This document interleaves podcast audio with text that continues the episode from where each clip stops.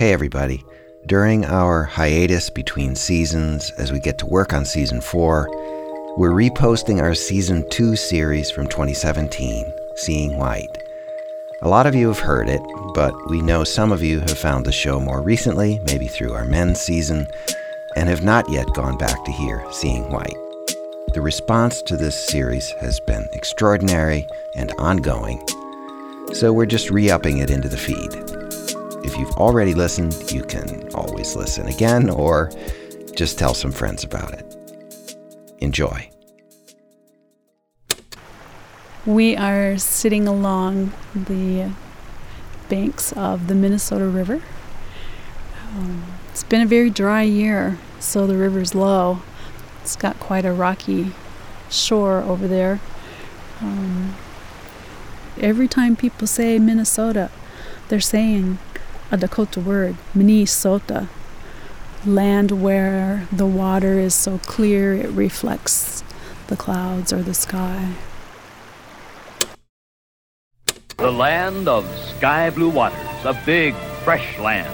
You can see the bigness, feel the freshness, and in Hamm's beer you can taste it. A taste as big and fresh as the land of sky blue waters. Hamm's, mmm, Hamm's. Refreshing as the land of sky blue waters. Hamm's the beer refreshing. Hamm's the beer refreshing. So, John, you're from Minnesota, right? I am from Minnesota. Okay, you didn't tap the wrong thing in your podcast app. This is Scene on Radio. But yes, that is Ira Glass, opening an episode of This American Life with me in 2012. Here's a little more of that introduction. John Biewen's a public radio guy, makes documentaries. And he says, growing up in Minnesota, there was a way that people usually talked about the history of the state. And it's often told in a kind of light and, and self deprecating way that uh, Northern Europeans came over and they kind of staggered out onto the tundra and said, "Oh, this this kind of reminds us of home," and they didn't kind of know enough to keep going to some more pleasant place, and so they you know, built their sod huts and laid out their farms. Sometimes there's an, oh, by the way, Indians were here when we got here. It's either an afterthought or or or it doesn't come up at all. And and then there was always a sense too growing up in a place like southern Minnesota that nothing had ever happened there. Which, John points out, is completely weird. It is weird. True, other parts of the country had the bigger stories the Revolutionary War, Civil War, Civil Rights Movement. But an important and bloody conflict did take place in southern Minnesota, one of the major Plains Indian Wars. It happened in 1862, so it got overshadowed by the much more epic war going on down south at the time. A lot of people outside of Minnesota and even in the state have never heard of the U.S. Dakota War, even though its death toll was higher than Wounded Knee or Little Bighorn. And in the war's aftermath, the largest mass execution in U.S. history took place in my hometown, Mankato. The U.S. government hanged 38 Dakota or Sioux warriors the day after Christmas 1862 on orders from President Lincoln. Just over a hundred years later, when I was growing up there, this history wasn't quite a secret in Mankato, but I didn't learn about it in school. And as I told Ira, I can't remember ever hearing the mass hanging mentioned in conversation in the town where it happened. And, you know, if anybody should have heard about it, it, it should have been me. My parents were, you know, they worked on the McGovern campaign. Um, they admired Martin Luther King. My dad mm-hmm. was a high school English teacher who, who taught To Kill a Mockingbird and every Sidney Poitier movie that came on TV, they would they would sit us down and watch it. And you know, I was raised to have a social. You know, look, I grew. I, I went on to be a public radio reporter. Right. I was going to say, really, how did you end up in public broadcasting? Okay. I was raised with, uh, you know, to be aware of the nation's uh, racial injustices. Mm-hmm. It, it's just that they all happened, you know, someplace else, not in Minnesota.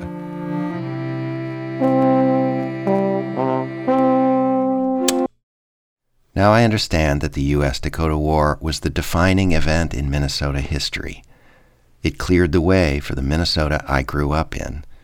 a place populated overwhelmingly by the people who call ourselves white, a world that seemed to me as a child utterly natural and inevitable. Writers have called the conflict Minnesota's Civil War. I've lived in North Carolina now for more than 15 years, and I'm struck by the contrast in how Southerners and Midwesterners see our history from the same period. Southerners do not sit on their porches reminiscing about Stonewall Jackson all day long, but they know what happened to their world in the 1860s. For white Minnesotans, at least of my generation, the struggle that birthed our place barely registered. We knew the basic facts of it, or we didn't, but in the life and self image of the state, the U.S. Dakota War weighed next to nothing.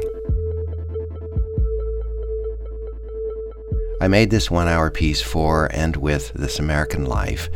With TAL's permission, I'm replaying it here on Scene on Radio as part five of our ongoing series, Seeing White. In the series, if you're just joining us, we're looking at the white race and whiteness itself, where it came from, what it means, how it works.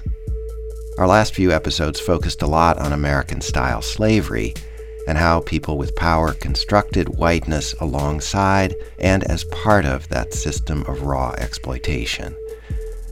This time, just one story in detail a story of whiteness at work on another huge American task justifying, then glossing over, the theft of other people's land. By the way, our friend Mr. Jefferson makes yet another appearance. Here is Little War on the Prairie. In setting out to understand what happened in southern Minnesota in 1862, I called up Gwen Westerman. She agreed to spend a few days with me driving around the state to the spots where it all occurred so I could tell the story here on the radio. We meet up in Mankato. I grew up there but haven't lived there for 30 years. She's lived and taught there for the last 20 years. More people probably know about the town of Mankato than realize it. That's us in Gwen's SUV.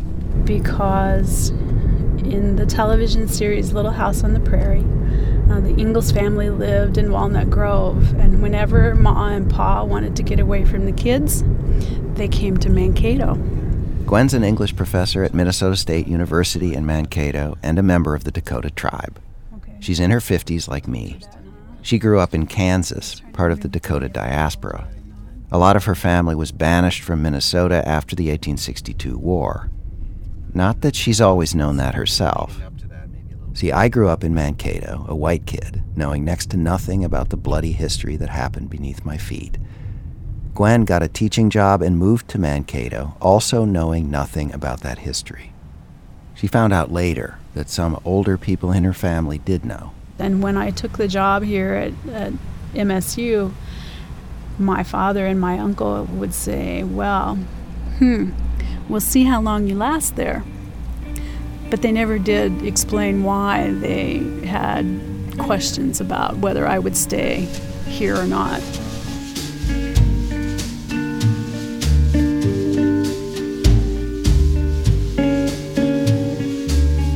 So, December 26, 1993, I had a friend who worked at the university, and she said, There are Indians coming.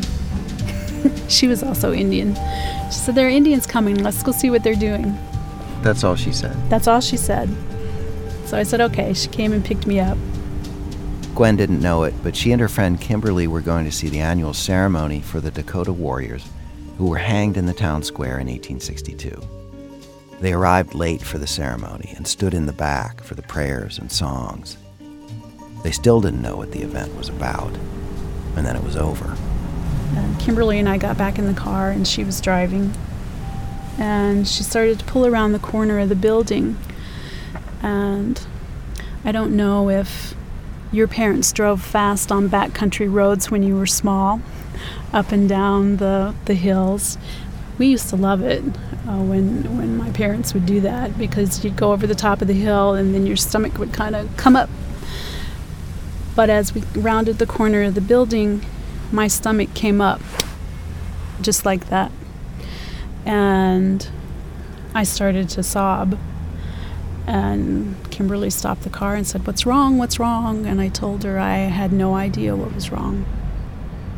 It was incredible sadness. I didn't really say anything to anybody about that until a few days later when I called my uncle and explained to him what had happened. And after I finished my story, he was quiet for a long time. Then he finally said, Well, my girl, you're connected to that place. You are physically and spiritually connected to that place. Come on. That's craziness. Yeah. So I don't, you know, how do you how do you explain it? I didn't know what had happened here. After that, she learned all about it. How the Dakota chief who led the uprising in 1862, Little Crow, was the brother of her great great great great grandmother. Another relative, Mazamani, was killed in the last battle of the war. Now she's so steeped in it, she co wrote a book about the history of the Dakota people in Minnesota.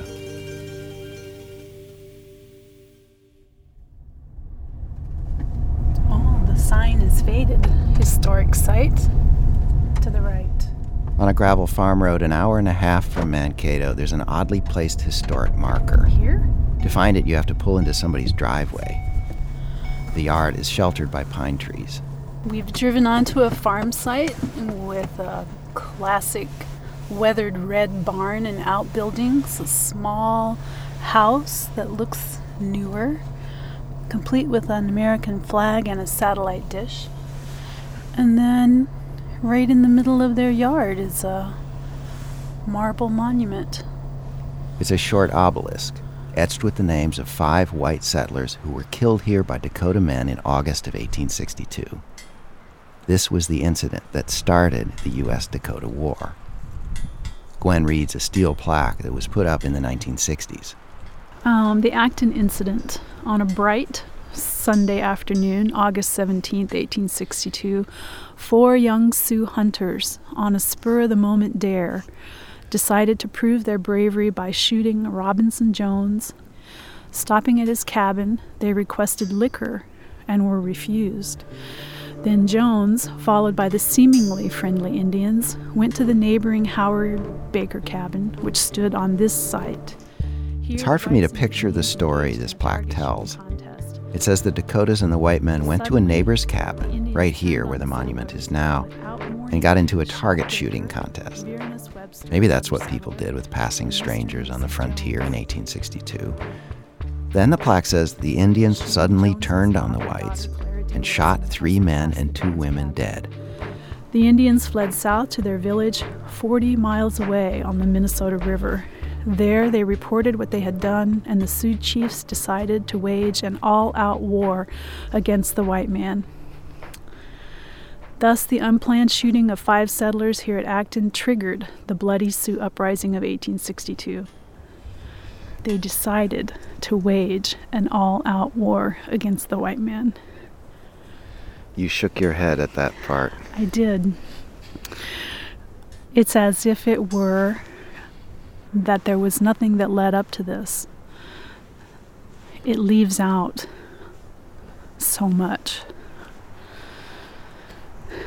But it's a small monument, you can't get everything on there.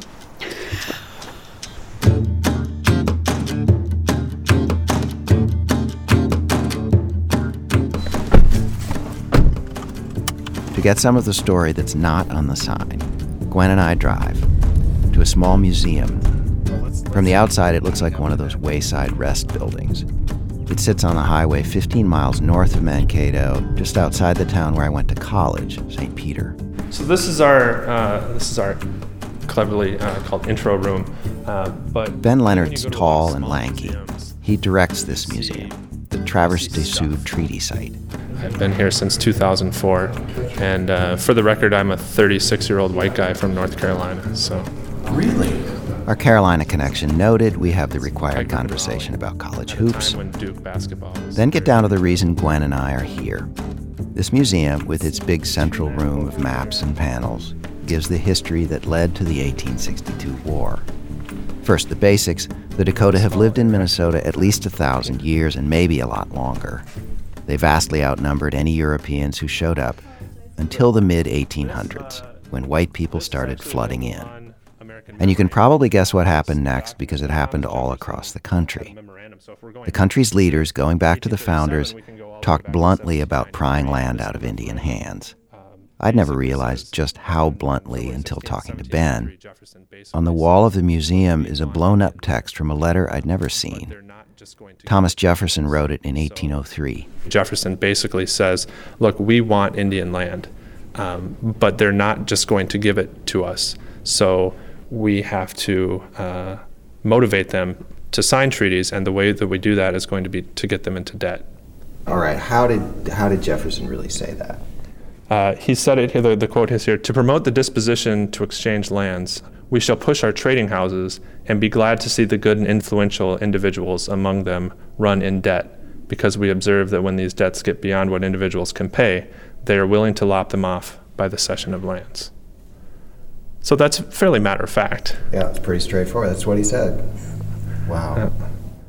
And that's exactly what happened in the Minnesota Territory. By 1851, the Dakota had come to rely on things they got from white traders guns, food, horses, kettles and blankets, and traps. They were deep in debt, at least according to the traders themselves. And they were the ones keeping track. Here's Gwen. And the government calls them in again to say, We'll help you with your debt if you sell your land. Ben, could you sort of sum up what was the deal essentially in uh, if you look at a map of minnesota today uh, land-wise we're talking about basically everything south of interstate 94 so we're talking essentially about the lower half of minnesota. Plus some pieces of what would become iowa and south dakota.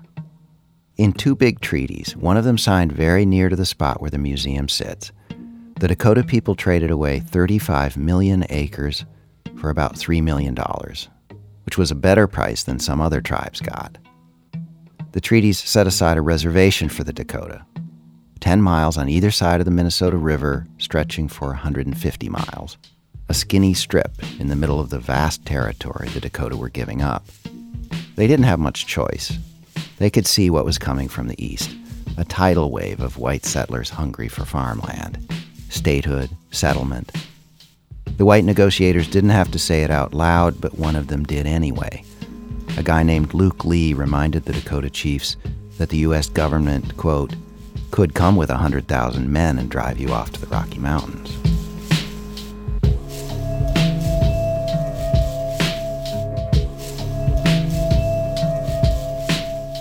A leading negotiator for the whites during these treaty deals was a man named Henry Sibley.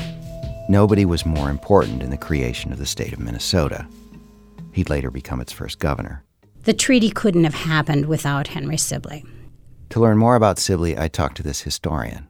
I'm Mary Wingerd, and I wrote a book called North Country The, the Making of Minnesota. And it's pretty much the definitive history of um, Minnesota up to and including the U.S. Dakota War, isn't it? Well, I'm not going to say that, but yes, it is. Wingerd says Henry Sibley moved in from Detroit in the 1830s. He was just 23. The American Fur Company gave him a big job overseeing the southern half of what's now Minnesota. Sibley had a child with a Dakota woman. He understood the Dakota language. He went before Congress criticizing treaties that, quote, betrayed and deceived Indians. And as a young man, he just relished spending his time with the Dakota, and he would go out and hunt with them and really fostered good relations with them. But the fur trade was a dying business, Econo- was economically a, a dying business when he came here. By this time, the region had been overhunted. Revenues were down, and everyone, from managers like Sibley to local traders on the frontier, down to the Dakota men who did the actual hunting, was in hock to the fur company who had advanced them money for all the supplies, traps, and guns. Even though he may seem to be the big man in Minnesota, he is buried in debt.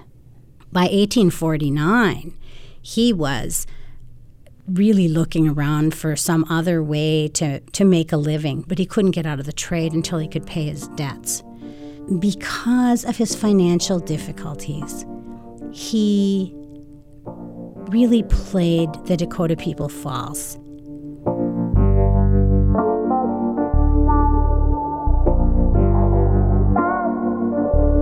You know, Sibley wrote to Pierre Chouteau, who held most of Sibley's debt. Uh, he wrote, he boasted to him, "The Indians are all prepared to make a treaty when we tell them to do so, and such a one as I may dictate. I think I may safely promise you that no treaty can be made without our claims being first secured." Sibley and Chouteau said the Dakota owed them a lot of money. Those are the claims he's talking about and they saw the treaties as a way to get paid. The way it happened was pretty ugly.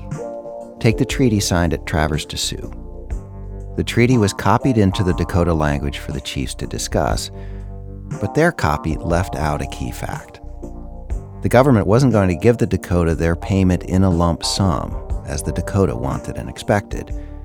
Instead, the money would stay in the hands of the government to be doled out in much smaller annual payments not just in gold, but also food and things like farming equipment.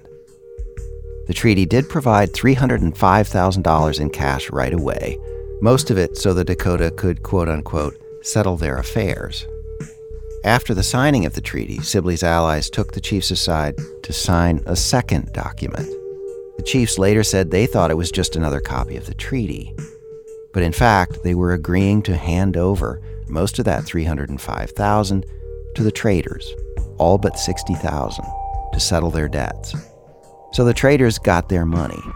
Sibley himself walked away with $66,000, more cash than the Dakota people got. Again, Mary Wingerd. That cleared him. That cleared his debts. That allowed him to get out of the trade.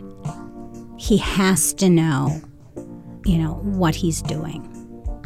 When he is faced with a moral dilemma of deal fairly with these people who have been my friends, or take advantage of this opportunity to get out of this situation that I hate.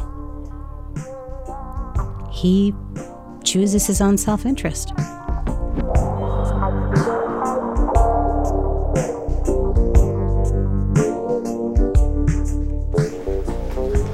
Did, did you get a trail map or anything like that when you came in? No, I didn't.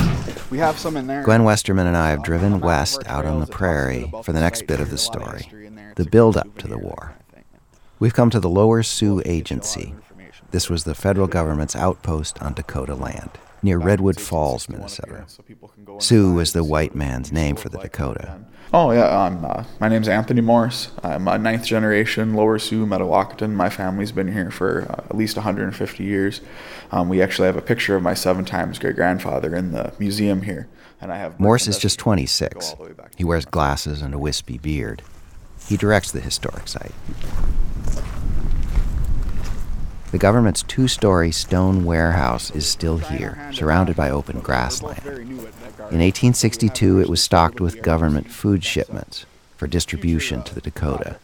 These were paid out once a year under the terms of the treaty. Okay, so in 1862, we're they're coming off a, a bad crop year in 1861. Uh, there's a lot of bad feelings that are kind of brewing. They're really waiting for that annuity payment in June. They're they're waiting for their food and gold. The local area here would really look about what like it would right now. Um, the annual federal shipment of gold and food promised in the 1851 treaty did not arrive on schedule in June. July passed, and it didn't come. In the decade since the Dakota signed away their land, Minnesota had become a state. The white population exploded from 5,000 in 1850 to more than 170,000. Put another way, in 1850, Indians outnumbered whites in Minnesota 5 to 1. By 1860, it was the other way around.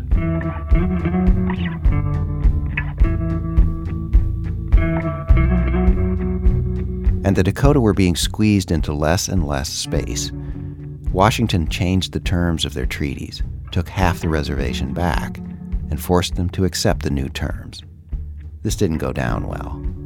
Minnesota's leaders thought that everything would be fine if the Dakota would just give up hunting, which required lots of land, and take up farming. Some did, cut their hair, raised crops. But as you'd expect, a lot of Dakota wanted to live as they always had. Dakota men had always been hunters. Farming was seen as women's work. Hemmed in on their skinny reservation, lots of people couldn't feed themselves. By that August, things were desperate. They were allowing their children to eat the unripened fruit off the trees because they, they had to eat something. However, the, this unripened fruit would then make them sick. They would be even worse, and, and some people would end up dying because of these problems. Um, Meanwhile, the federal agent had food in the warehouse, but he refused to give it out to the Dakota until their full June payment arrived. Dakota men confronted a storekeeper named Andrew Myrick, asking him for help or credit. What do you expect us to feed our families? And he said to, to let them eat grass. They, he considered them basically like livestock. They were considered animals to him. And there are some versions of that story that say Andrew Myrick said, "Let them eat grass or their own dung." Yep. In 200 years, there hadn't been much violence between Indians and whites in Minnesota.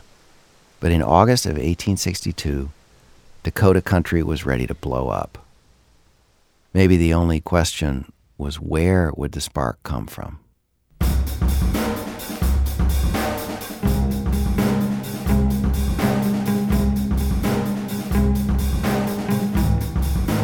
That brings us back to the part of the story where Gwen and I began, in that farmyard in Acton, where the four young Dakota men killed the five settlers. There are other versions of the story. One comes from a Dakota who spoke with the four young men that don't include the Indians asking for liquor or the target shooting contest. The story ends the same way, though, with five settlers dead. After, after the Acton massacre, the four boys, they rode back to the Lower Sioux Agency. That's where their, their village was located. They went back to their chief and relayed to him um, what they had done in Acton. This is Anthony Morse again. And so that their chief called a meeting with, with more chiefs, and they eventually called a, a council with all of the chiefs of Lower Sioux um, at uh, one of Little Crow's houses, I believe. Um, there, they, they had their council on, on what they should do. Little Crow was one of the leaders who signed the 1851 treaty that turned out so badly for the Dakota. When the chiefs and some riled up young men showed up at his house in the middle of the night, Little Crow said the white world would come down hard on all the Dakota, not just the four men who'd been at Acton. A lot of the young warriors said the Dakota should attack first. Enough is enough. Let's drive the whites out. But Little Crow wanted no part of that. He'd been to Washington, D.C. In those days, the government liked to invite American Indian leaders to the capital to show them how powerful the new white man's country was. Gwen Westerman, my traveling companion, is related to Little Crow. Like I said, her great great great great grandmother was the chief's sister. She says Little Crow, whose name in Dakota is Taoyate Duta, was one of many Dakota trying to adjust to the white culture and find a place in it. And at this time, um, Taoyate Duta was living in a house and farming um, and trying going to church. and going to church. Um, had cut his hair, and he was he was trying to establish a homestead here because this this is uh, Dakota homeland, um, in the hopes I think of being able to stay here.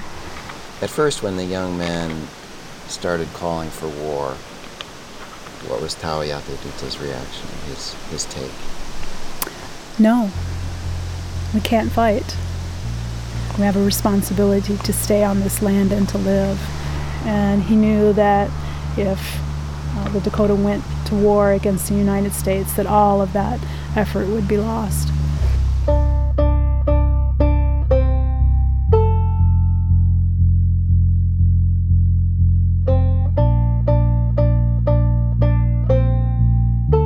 Everyone argued about what to do.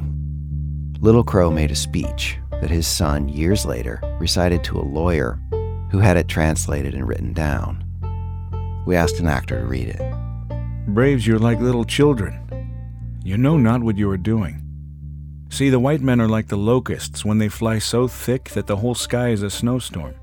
You may kill one, two, ten, yes, as many as the leaves in the forest yonder, and their brothers will not miss them. Kill one, two, ten, and ten times ten will come to kill you. Yes, they fight among themselves, a way off. He's talking about the Civil War going on to the southeast. Do you hear the thunder of their big guns? No. It would take you two moons to run down to where they are fighting, and all the way your path would be among white soldiers as thick as tamaracks in the swamps of the Ojibways. Yes, they fight among themselves. But if you strike at them, they will all turn on you and devour you and your women and little children. The young warriors call Little Crow a coward. His response Talyate is not a coward, and he is not a fool. When did he run away from his enemies? When did he leave his braves behind him on the warpath and turn back to his teepee? You are fools. Braves, you are little children. You will die like the rabbits when the hungry wolves hunt them in the hard moon.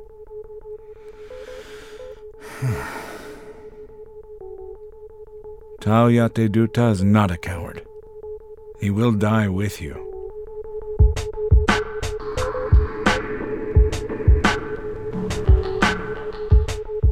Most of Little Crow's band, along with men from other Dakota bands, decided to go to war.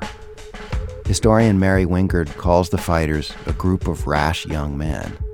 She says this is a crucial point that's often missed when the story of the conflict is told in Minnesota. It is a complete myth that all the Dakota people went to war against the United States. That's why I have a little bit of trouble with calling it a war, actually.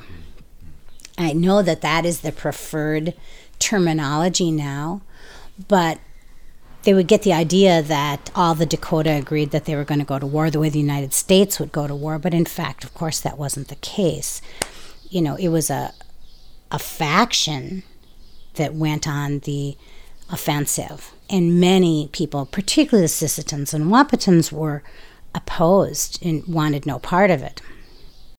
Many men in those two bands did not fight. Over the coming weeks, the war and peace factions had angry debates and almost went to war with each other.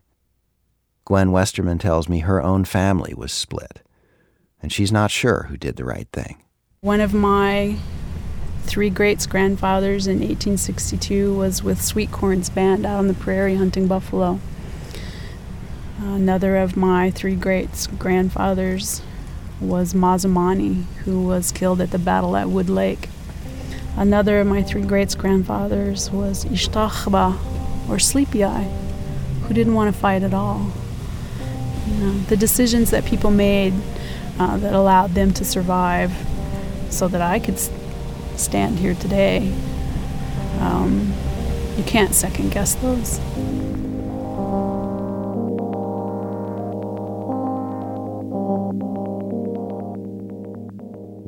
So, the morning after Little Crow's speech, and after the murders at the Acton farm, August 18, 1862, several hundred Dakota warriors, led by Little Crow, started their assault at the federal outpost that sat on their land, the Lower Sioux Agency.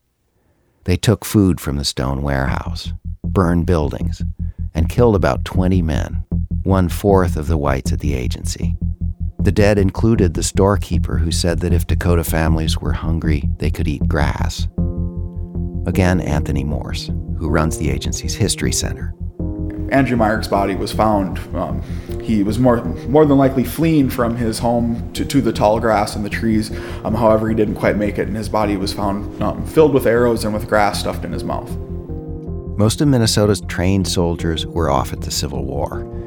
When word of the attacks reached a nearby fort, some green, unprepared soldiers came to help.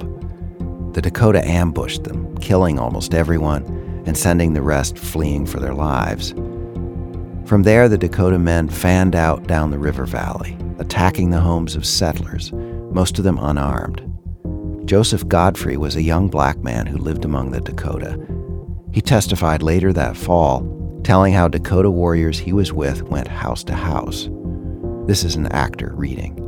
Dinner was on the table, and the Indian said, After we kill, then we will have dinner. When we got near to a house, the Indians all got out and ran ahead of the wagons, and two or three went to each house. And in that way, they killed all the people along the road. Some Dakota killed every settler they saw. Others killed only the men and took women and children captive. But many Dakota warriors spared and protected white people they knew.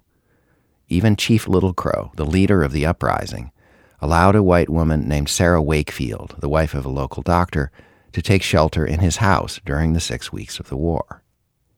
One Dakota woman who opposed the fighting, named Sanana, took in a 14 year old German girl who had been captured by a warrior. Sanana traded him a pony for the girl. Sanana wrote down her story in 1901. Turns out her daughter had died recently, and she was heartbroken. The reason why I wished to keep this girl was to have her in place of the one I lost. So I loved her and pitied her. And she was dear to me just the same as my own daughter. During the outbreak, when some of the Indians got killed, they began to kill some of the captives. At such times, I always hid my dear captive white girl. I thought to myself that if they would kill my girl, they must kill me first. The historian Mary Wingerd is a fifth generation Minnesotan. She says for a hundred years or more, Minnesotans who heard the story at all heard a one sided tale of savage Indians attacking innocent whites out of the blue. Now, most historians like herself blame the war mainly on white double dealing and bullying. But I also think it's a mistake to try to pretend that there was no wrongs committed by the, uh, the men who rode against the settlers. A minimum 400 innocent civilians were murdered, most of them who didn't even have weapons, women and children. The Dakota people were victims big time. And, but most of the people who died were victims as well. The people who would have been worthy opponents in a war were untouchable. Meaning the men in St. Paul and Washington, D.C., who wrote, then violated the treaties. The fighting lasted 36 days. Dakota warriors attacked New Ulm twice and looted and burned a couple other towns. White settlers turned into panicked refugees, fleeing across the prairie. And the man appointed to lead a force to defeat the Dakota? Henry Sibley. You remember Sibley, the fur trader who helped orchestrate the treaties of 1851. Well, Sibley has no military experience whatsoever. But he does know the Dakota well, and he knows what great warriors they are. And he has the most, you know, hodgepodge troops ever, and he doesn't have enough weaponry. And so he's moving very slowly towards southwestern Minnesota. And of course, every step of the way, the newspapers are excoriating him. They called him a snail and a coward, and the state undertaker because Sibley's militia showed a knack for arriving after battles were over to help bury the dead. They accuse him of uh, not really wanting to go after the Dakota because he's really too close to them and his, you know, all his sympathies are with them. So Sibley, with his very thin skin, is beside himself. And I think that that helps explain the really extraordinarily severe attitude he had toward all the Dakota people following the conflict. I really think it was because he felt he was personally betrayed. Sibley had seen himself as a friend to the Dakota. He believed they could take up farming and coexist with white people in Minnesota. But now, even some Dakota he knew, men who had started to assimilate, were murdering settlers. In his letters, Sibley was bitter. Quote, a great public crime has been committed, not by wild Indians who did not know better, but by men who have had advantages, intercourse with white men. In another, he wrote, Tame the Indian, cultivate him, strive to Christianize him as you will, and the sight of blood will in an instant call out the savage, wolfish, devilish instincts in his race. Years before all this, Sibley had warned that if the federal government kept cheating Indians in treaties, the result would be war. Now that very thing was happening in his own state, and he himself had helped convince the Indians to sign those crooked treaties. But there was no indication Sibley took any blame, says Wingerd. To me, it's perfectly plausible that he could deny to himself that all the things he did really hurt them. and if only they would accept the route to civilization and become farmers, they would be fine. If only they would do it this way, they would be okay.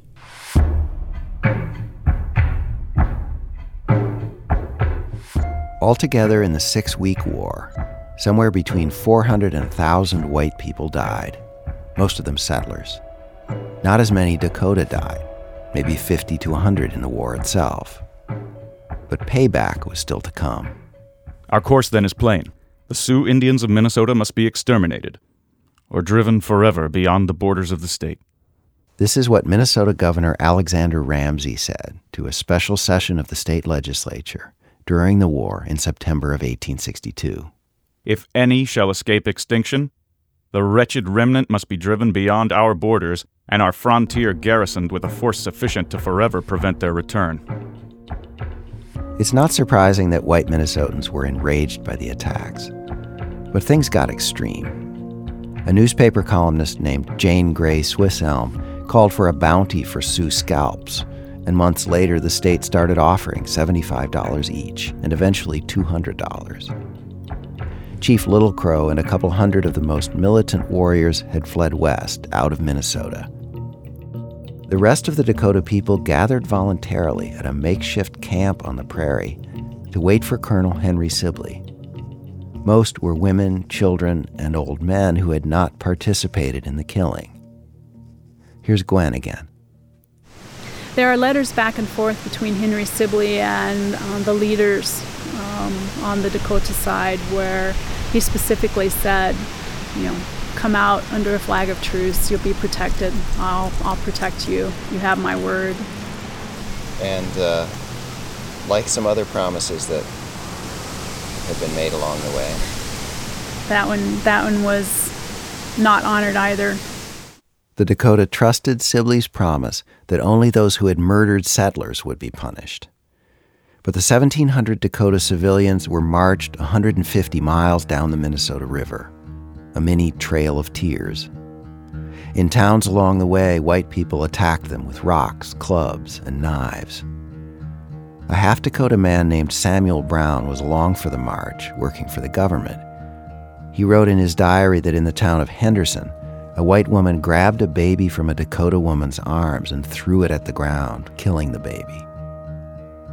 The Dakota walked for a week, says historian Mary Wingerd, until they reached their destination near St. Paul. What was essentially a concentration camp at Fort Snelling, where they were kept until uh, the spring of 1863, and then they were transported to a reservation, um, Crow Creek, South Dakota. It was in Dakota Territory, which was the next best thing to hell. And the death toll was just shocking. Hundreds of Dakota, mostly children and old people, died of disease over the winter in Fort Snelling. About a hundred more died on boats that took them down the Mississippi and up the Missouri to Dakota Territory. Still more hundreds died at the South Dakota Reservation. As Wingerd puts it, this was the thanks most of the Dakota got for opposing the war. They lost everything. They lost their lands. They lost all their um, annuities that were owed them from the treaties. These are people who were guilty of nothing.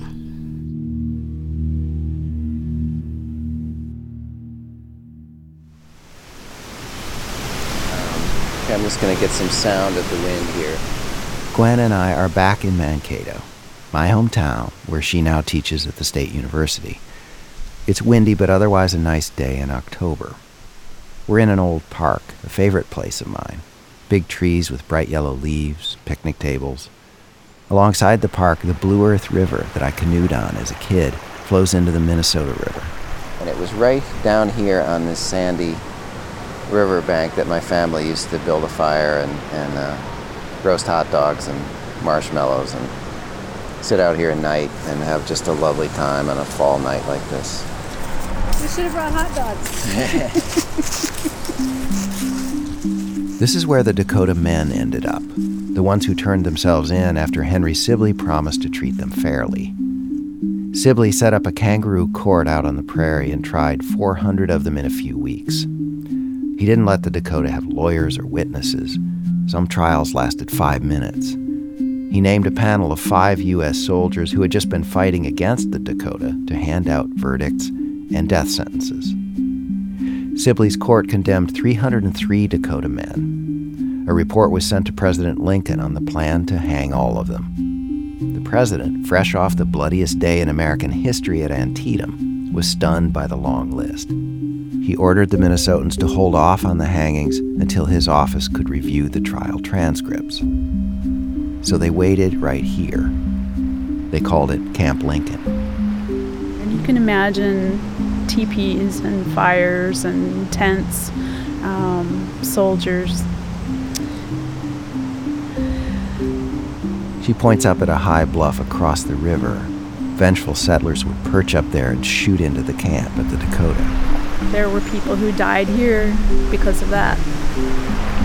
So a lot of people don't know that that's what was here, or they think of Camp Lincoln was near here. We don't know where, or they don't think about it at all.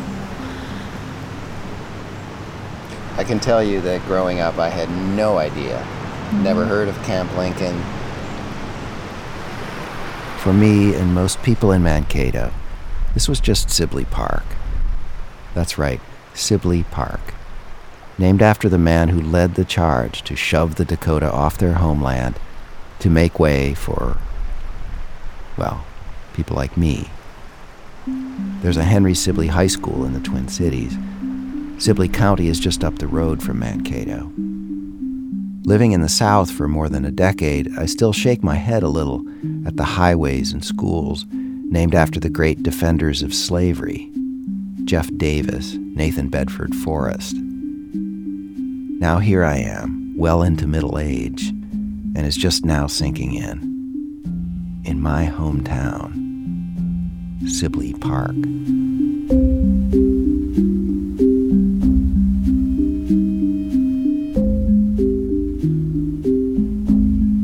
In Washington, in the fall of 1862, President Lincoln was getting heated messages from the governor and others in Minnesota.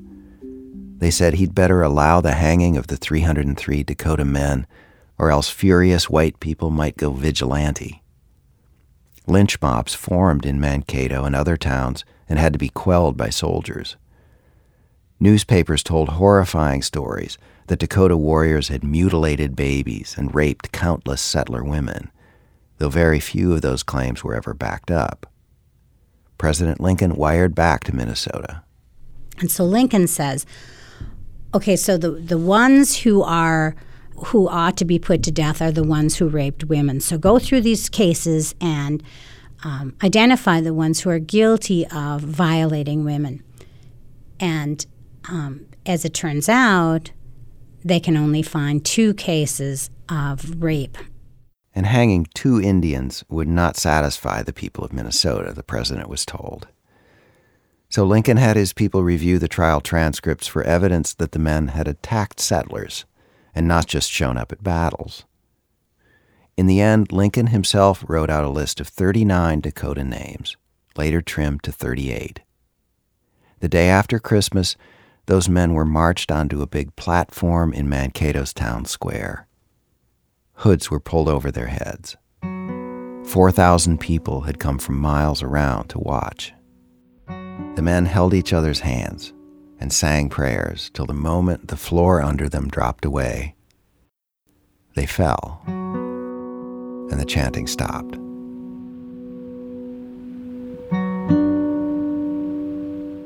Little Crow was shot six months after the hangings, and his scalp, skull, and wrist bones were displayed at the Minnesota Historical Society for decades.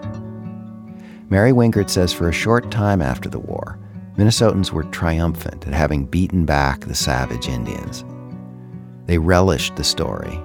So there's lots of dime novels coming out and panoramas that are created and and the whole country is fascinated and mesmerized by this horrible thing that happened. Well, it doesn't take people in Minnesota very long to, to figure out afterwards this is really, really bad PR. this is not good. And um, how will we encourage people to come to Minnesota if they think they're going to be scalped the minute, you know, the minute they step out of their cabin? So she says Minnesotans clammed up about the nastiness of 1862.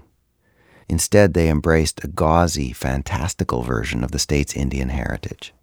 The message that boosters wanted to portray of Minnesota is that Minnesota was this beautiful, natural place, um, and that we have these lovely legends of long gone noble savages. So, does that help explain how I could grow up in Minnesota 100 years later, in Mankato even, and uh, not hear anything about all this history? Well, yes, I think I think that explains a good a good part of it. I think people of your generation, and my generation, never really felt that Indians were really part of the past of this place. That they were stories like Paul Bunyan and Babe the Blue Ox. Today, visitors to Minneapolis can drive down Hiawatha Boulevard and visit Minnehaha Falls, references to Longfellow's romanticized poem Song of Hiawatha. Countless Minnesota businesses use native names and imagery. Land O'Lakes Butter with its Indian maiden on the box. There's a Little Crow Country Club. For years, the logo of the gas company, Minnegasco, was an Indian girl with a blue flame as the feather in her headdress. There are probably other reasons white Minnesotans don't remember the U.S. Dakota War. I suspect a big one is we won. Mary Wingerd and Gwen Westerman both say they routinely meet students who've grown up in the area and arrive at college with no knowledge of the U.S. Dakota War. Never heard of it. Girls, let's pick up the balls, please. Go grab a drink of water. I stopped by my old high school, Mankato West, to see what kids know now. I need five upperclassmen over here, quick. The girls' tennis coach rounded up a few seniors for an extremely unscientific survey. So, yeah, what do you know about? It's usually called these days the Dakota War, the U.S. Dakota War. Um, I know it happened at the same time as the Civil War, which is why a lot of people don't know about it, but it was one of the biggest fights between Americans and the Native Americans. And we kind of just talk about it like every year, basically. It always comes up, and they always say it's the biggest mass hanging. And it's pretty sad that it had to happen here and that we're known for it. I did talk to other young people in southern Minnesota who knew nothing of the Dakota War. But things have changed since I was a kid. Every sixth grader in Minnesota is now supposed to learn about the war, at least a little. It's a week long unit in the state's Minnesota history textbook. In Mankato, they do more. I met a teacher who spends twice as much time because of the local connection. Every third grader goes to a Dakota powwow in September. But the quality of the teaching varies. So show me you're prepared. Monroe Elementary is just across the Minnesota River from the hanging site. Patricia Hammond is prepping her third grade class for the powwow. I asked her how she presents the War of 1862, Mhm. standing with her in front of her students. We just talked about like a conflict is a disagreement. And we talked how the Dakota Indians didn't know how to solve their conflicts, and the only way they knew how to solve their disagreements was to fight. Which we know we don't fight when we solve conflicts, we use our words, but they that was their only way that they knew how to solve a conflict. They fought. And so then the white settlers needed to fight back to protect themselves. And then and we talked about people were killed. And then we talked about how um, the Dakota Indians were, which we My guess is that no Dakota children were in the room to take offense. In 1863, Congress passed a law confiscating all the Dakota's land in Minnesota. President Lincoln signed it, effectively banishing the Dakota from the state. About 25 years later, Congress allowed some Dakota who were considered friendly to return and establish small settlements in the state. So today, four Dakota communities are dotted across southern Minnesota. But for Gwen and all the other Dakota who grew up elsewhere, the federal expulsion from Minnesota, their homeland, is still on the books. How everything's gonna go is nobody, no walkers go past here. This past August, to mark the 150th anniversary of the start of the U.S. Dakota War, a symbolic walk home organized by several Dakota bands and reservations. Gwen and I went. While we're standing here today in the midst of cornfields on all sides of this intersection, under an incredibly beautiful blue sky, at the state line between South Dakota and Minnesota, as we make that walk back into Minnesota 150 years after we were um, forced to leave.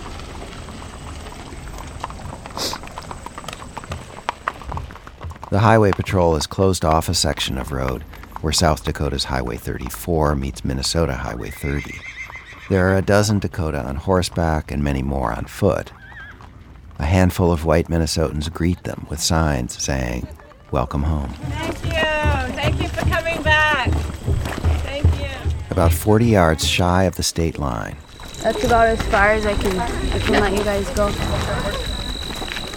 organizers ask reporters to turn off our equipment if we want to witness the ceremony up close.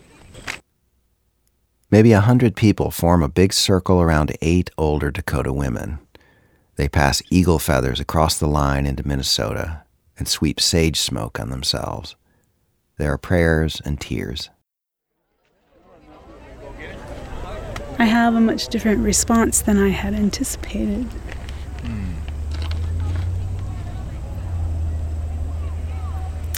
And I think it started yesterday when they told us that Governor Dayton had made today, declared today, a day of remembrance and reconciliation, and that he repudiated Governor Ramsey's words about extermination and exile. Minnesota's governor, Mark Dayton, said he was appalled by Governor Ramsey's words in 1862. Dayton stated flatly that the U.S. used deception and force to take Indian lands and broke its promises. And when I heard that, hmm, when I heard that, it was kind of overwhelming in a way that I hadn't anticipated because I thought it would be, yes, you know, it's about time, or I don't know. But that's not the way it felt. It was um, relief. It was it was an overwhelming feeling, and I I wanted to cry, but I was in a restaurant, and I was glad I had sunglasses on. Um, so I held it together then.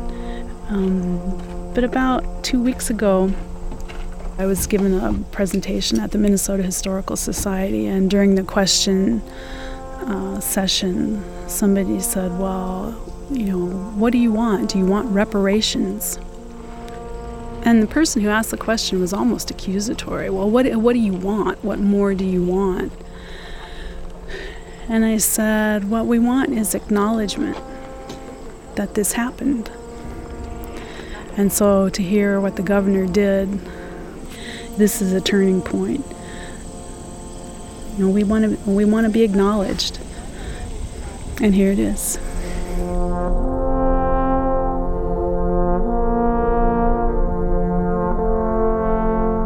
The history of every place is more complicated than the people who live there like to believe. And every moment in history is just as complex as the moment we're living in right now. I have a friend, Tim Tyson, a historian I work with at Duke, who points out that in his home state of North Carolina, up to one third of the white people were pro union during the Civil War. And a year into the war, 1862, the state elected a governor who'd opposed both slavery and secession. And yet there's no memory that white people opposed the Civil War. There's no memory Uh, the, you know, General Pickett of Pickett's Charge came to Kinston, North Carolina in 1864. And the first thing he did was he hanged 22 local white boys on the courthouse lawn because they were loyal to the United States government. And you go down to Kinston now, and you go out to King's Barbecue and you look down the row of cars at all those trucks and all those Confederate flag bumper stickers. And I just want to say, you don't know who you are. They hanged your great granddaddy and you got their flag on your bumper. That's kind of interesting. So they, we invent a fake history for ourselves that doesn't deal with the complexities. And I think in, the, in some ways that's what the South and the Upper Midwest have in common is that there's a delusion at work about who we were. And that's why we're having, we have a hard time about who we are. So that the kind of self congratulatory history that it, it passes for heritage, uh, it keeps us from seeing ourselves and doing better. One place to see fake history on the state flag of Minnesota. The image on the flag, the state seal, was chosen by Henry Sibley. It shows a white farmer behind a plow, tilling the soil. He's looking up to watch an Indian ride away on a horse. In the original, he's literally riding into the sunset. The Indian looks back at the white man. As far as you can tell, he's leaving willingly.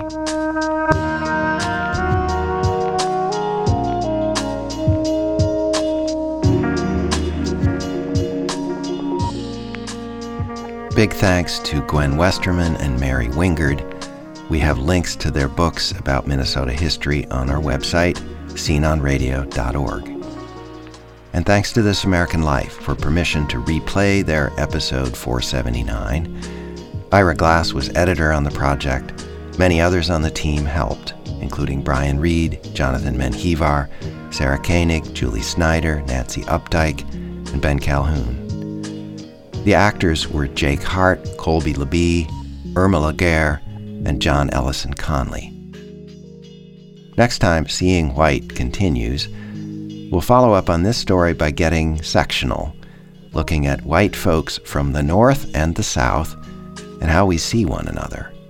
We talk about the South's tragic history, but damn, I mean, you have really had a tragic history when you have to take condescension on the issue of race from somebody from Chicago or Boston. I mean, heavens to Betsy. Minnesota Smug, next time. My editor on the Seeing White series is Loretta Williams. We gave Chenjerai Kumanyika this episode off in part because it was already so dang long, but he will be back in part six, I promise. Keep those iTunes ratings and reviews coming. We're still a pretty well kept secret, but that's a great way to help more people discover the show. Follow me on Twitter at Scene on Radio and like our Facebook page. Thanks for listening.